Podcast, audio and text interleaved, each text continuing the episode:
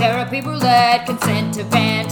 Trauma disguised as comedy. Therapy roulette, consent event. If you don't have problems, then you're likely repressing shit and you should find a therapist who's not me. Hey, rouletters. Welcome back to another episode of Therapy Roulette, where I give you consent event. Oh my God. My name is Michelle Bacci. I am your host. I did a stand up comedy show recently at Flappers in Burbank. It was really fun. It was Uncle Clyde's comedy contest, um, which is it's like an audience voted comedy contest where the audience votes on their famous their their favorite comic. I did not win. I lost, but it's okay. I had a good time all the same. Comedy contests are a weird invention, I guess, because comedy is very subjective. So I went into it thinking, I know I'm going to crush it. I know my five minutes is tight. But what does everyone else think? That's a big what if, right? So I just went to have fun. And I had fun.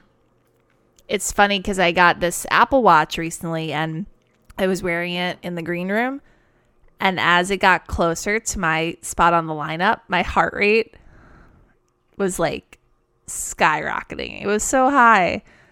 It's like it was as high as it goes when I go on the stair climber. And that's really high. It's like 150. And my BPM stayed at that like for a while until I had gone on stage, done my set, and gone off stage. It was uh, still like an exhilarating thing to just get back into stand up and be on stage doing my five minutes, even though I went into the show thinking this is no big deal. You know, I didn't even have like friends come to the show, so I wasn't trying to impress anyone in particular. And I was still so nervous and my heart was exploding. Ah, it's exciting though. I like that adrenaline. I like that the hit of like you're going to feel out of your body and you're going to feel like you're on a roller coaster that's trying to drop but it's not going to drop and it's hard to find that feeling elsewhere, you know. That's why comics get addicted to the stage. They chase that feeling. I hope to keep chasing the feeling myself. I've been thinking I want to take a little bit of time off from doing live stand up, like, you know, a month or something, where I'm not focusing on booking shows or going to open mics, but more so just writing at home because I haven't worked on writing new material in a while and I haven't worked on developing a writing habit, which I really need. So I want to work on working on some new jokes from like my post COVID life of being a homeowner and fixing a, a pretty broken house and how, you know, that tragedy can turn into comedy. I'm sure there's gold in that. Um, it's funny because when we bought the house, like so much of our money went down the drain because so much of the plumbing was broken. So a lot of my savings sits in the pipes beneath my home and I have to start making that funny. And you know, other stuff too. I'm sure other stuff has happened in the past year to me, past 2 years, but the homeowner stuff really is at the forefront of my head all the time. Um this is going to be a solo episode. It's just me. It's just Michelle. Welcome. Um, no guest today. I thought I would talk about friendship because I am reassimilating into quote unquote normal life, meaning like I'm trying to hang out with people, I'm trying to go do things, I'm seeing concerts again, I'm buying tickets to things, I'm going out to eat more. I'm trying to be a person in the world. And what comes with that is making plans with people, is reaching out to your friends and saying, hey, do you want to get dinner? Do you want to go to this show? Are we still friends? Hello? Did you change your number? And so um I've been thinking a lot about it. I wanted to mention a few articles that I I read them. I actually read the articles. Thank you. Thank you. One was on inc.com called The Scientific Reason It's So Hard to Make Friends as an Adult and What to Do About It by Jessica Stillman. And this is more of like a quick read with some stats in it, but it basically says that when you're an adult, you're a busy person, right? I mean, I've been working a full-time job the whole pandemic and it's it's like a huge struggle for me to just like get up and do my job every day, do it well and still like have dinner and meditate for 5 minutes or you know, that's what I'm telling you, but breathe for 5 minutes. It's hard for me to just do like a basic thing like that Monday through Friday. So adding anything extra to the mix is hard, but making new friends is super challenging. And according to this article, you have to spend hours getting to know someone before they can become your friend. They give you a approximate time for someone to become a close friend. It takes 200 hours or more of spending time with that person for them to be your good close friend. And if you just want a casual friend, someone who's jumping off the acquaintance train and becoming a casual friend, or maybe that's an acquaintance. I guess it depends on your definition, but someone who you're not as close to, but maybe someday you will be, a casual friend takes 50 hours on average. You have to spend 50 hours with someone to become casual friends. The article says this might sound depressing for adults who wish they had more friends in their lives. Yeah, it can be depressing. But they they um, encourage people who want to make new friends to really embrace if it's a work friend doing something outside the workplace you know hang out outside of work maybe get a drink on the weekends or lunch or go to a museum or something like you got to get out of the workplace at some point.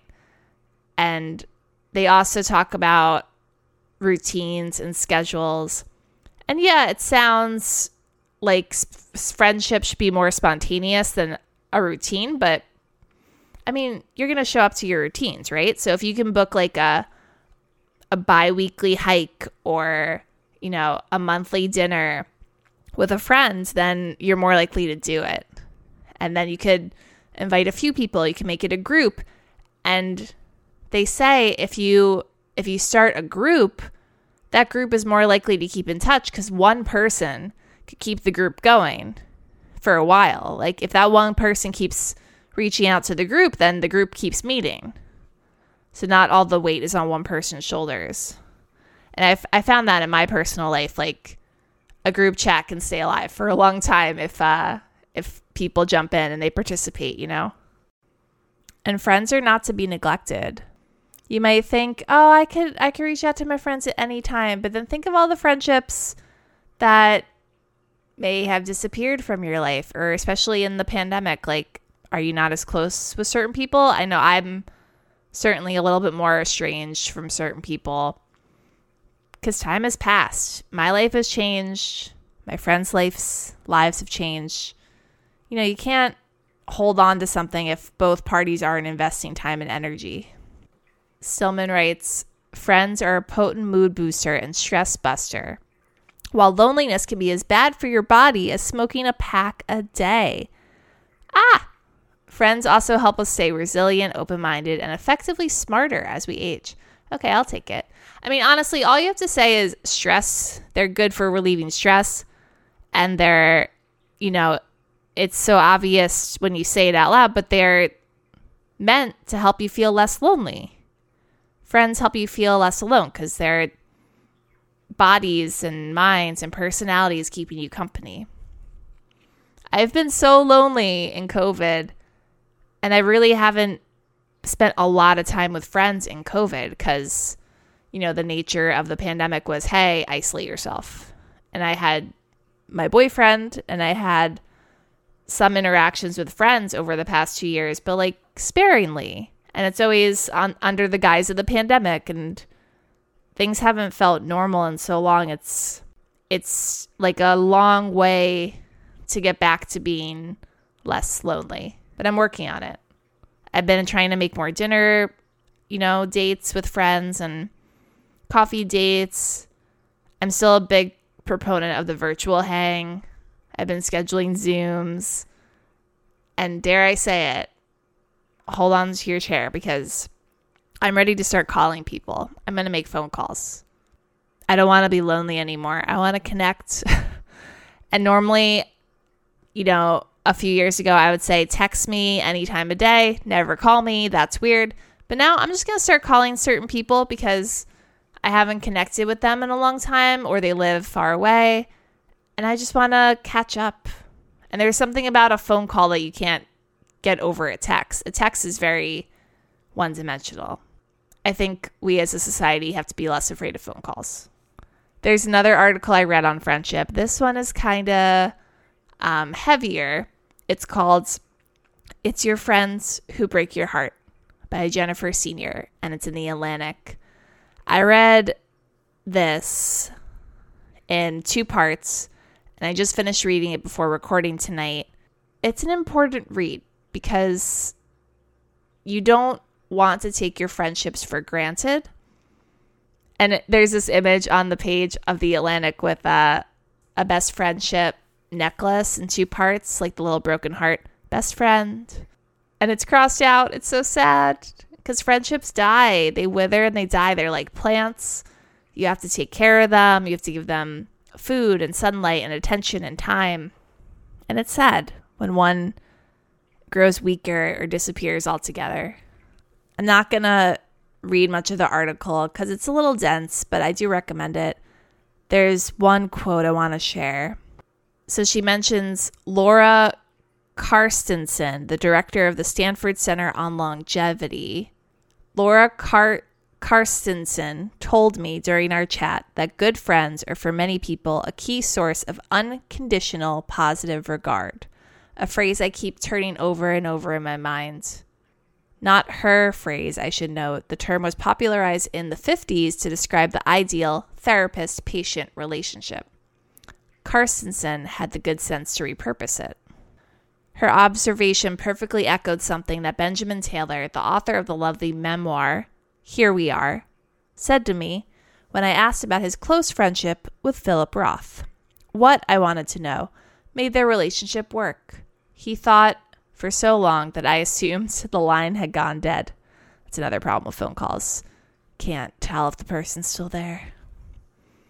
Philip made me feel that my best self was my real self, he finally said. I think that's what happens when friendships succeed. The person is giving back to you the feelings you wish you could give to yourself and seeing the person you wish to be in the world. I mean, mic drop. What a powerful statement. That's what you should be doing for your friends. That's what friendship should be. We should be reflecting our friend's best self back to them and bringing them up when they feel down or even when they feel lukewarm, you know, saying, You're beautiful. You're so smart.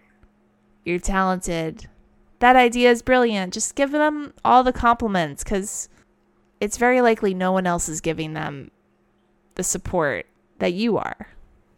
For so long, I, I tried to be my own support system and I try to self regulate and do everything in isolation. And I am tired of it. It's not uh, conducive to getting out of isolation. So I'm done with it. I'm going to just start asking for help and giving out compliments, and hopefully I get them back.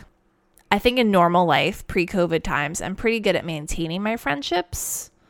In New York, I was so good at this because you could walk anywhere and oh, boom, you you're at dinner, you're at a club, whatever. It was so simple in New York, and in LA, it's you have to plan a drive, and you have to, I have to like get out of work on time to be able to be in the car on time, and it's much more involved in LA. So most recently, I planned a weekend trip with a few uh, girlfriends, and we went up to San Luis Obispo, SLO, which is in Northern California. It's like a part of wine country and also a college town. So there were some young, stupid people there, but overall, it was beautiful. It was such a nice trip. And it was me and three female friends, and we just like had a peaceful, relaxing time. It was so precious. I never get that anymore living with Joseph is great and I love him and we have so much fun together, but it's never peaceful and relaxing. and living with a man comes with its own sense of like head explosion moments all the time where you're like, oh my god, what happened to the house? So this counter was just clean and now there's shit everywhere. Um, so going on a girls' trip was really nice because I had less noise, I had less mess. I didn't have to worry about real life stuff for a few days. I just drank a little bit of wine and I did a lot of walking. I did so much walking that I got a blister, and that never happens to me. So look at me injuring my body for the purpose of treating myself well. I injured my physical self with a blister. Not a big deal to get my mental health in a better place. And I think for this month in March, I'm hoping to organize a game night with a few friends. And I'm just trying to consciously devote more time and energy to my friendships because it's so easy to neglect them. Like, you feel like your friends are not your family, they're not your parents, so they're not number one. But at some point, they are number one. It just depends where you are in your life at that moment. And reading these two articles online, I mean, they talk a lot about, especially this one in the Atlantic, it talks a lot about like the circle of life. Eventually, your family gets old and everyone you know is going to start dying. And let's hope you still have a few friends to hold on to because, I mean, that's going to be rough. In times of grief, I hope you have a friend. And I'm I'm 31 and I'm seeing now that if you don't give in your friendships, you won't have your friendships for very long. Sometimes there's irreparable damage that occurs, you know fissures and cracks and hopefully people forgive or they say no big deal I, I understand you were going through something but friendships are so magical and so fleeting that you want to take that time to to hone them and cherish them and that's why i schedule zooms and i hope that people show up it's funny because i I I'm surprised all the time that I'm such an organizer of things. Like sometimes I organize Zooms. I want to host things. I scheduled this girls trip technically. I don't know, I just try to get things done because I want them to happen. I want to be a part of them, so I try to facilitate a lot. And sometimes that gets tiring. I hope other people facilitate too, and sometimes they do. Um, it's hard to always be commanding the group last year, the past year has not been easy, mostly because of the house and like a lot of um, hurdles and obstacles that we've experienced with the house. Everything's been really hard in the past year. I mean, I'm not talking like terrible, it's just been stressful. So, I hope I've inspired you to call a friend or at least text someone. Texts are nice too. And I've also found you can just follow up with people. If they ignore you, they might not have ignored you, they might have just forgotten to respond. I've been getting that a lot lately where people are like, oh, I thought I responded to that. And um, I'm learning certain people are more typically guilty of not responding. So just follow up with people. If they're your friends, they will answer eventually. I miss my friends. I hope I see them soon. If you're listening, I love you. I miss you. And I'll be back in two weeks with a guest. And oh, if you have time and you have three bucks to spare, could you donate to support the podcast? You can go to ko-fi.com slash therapy roulette.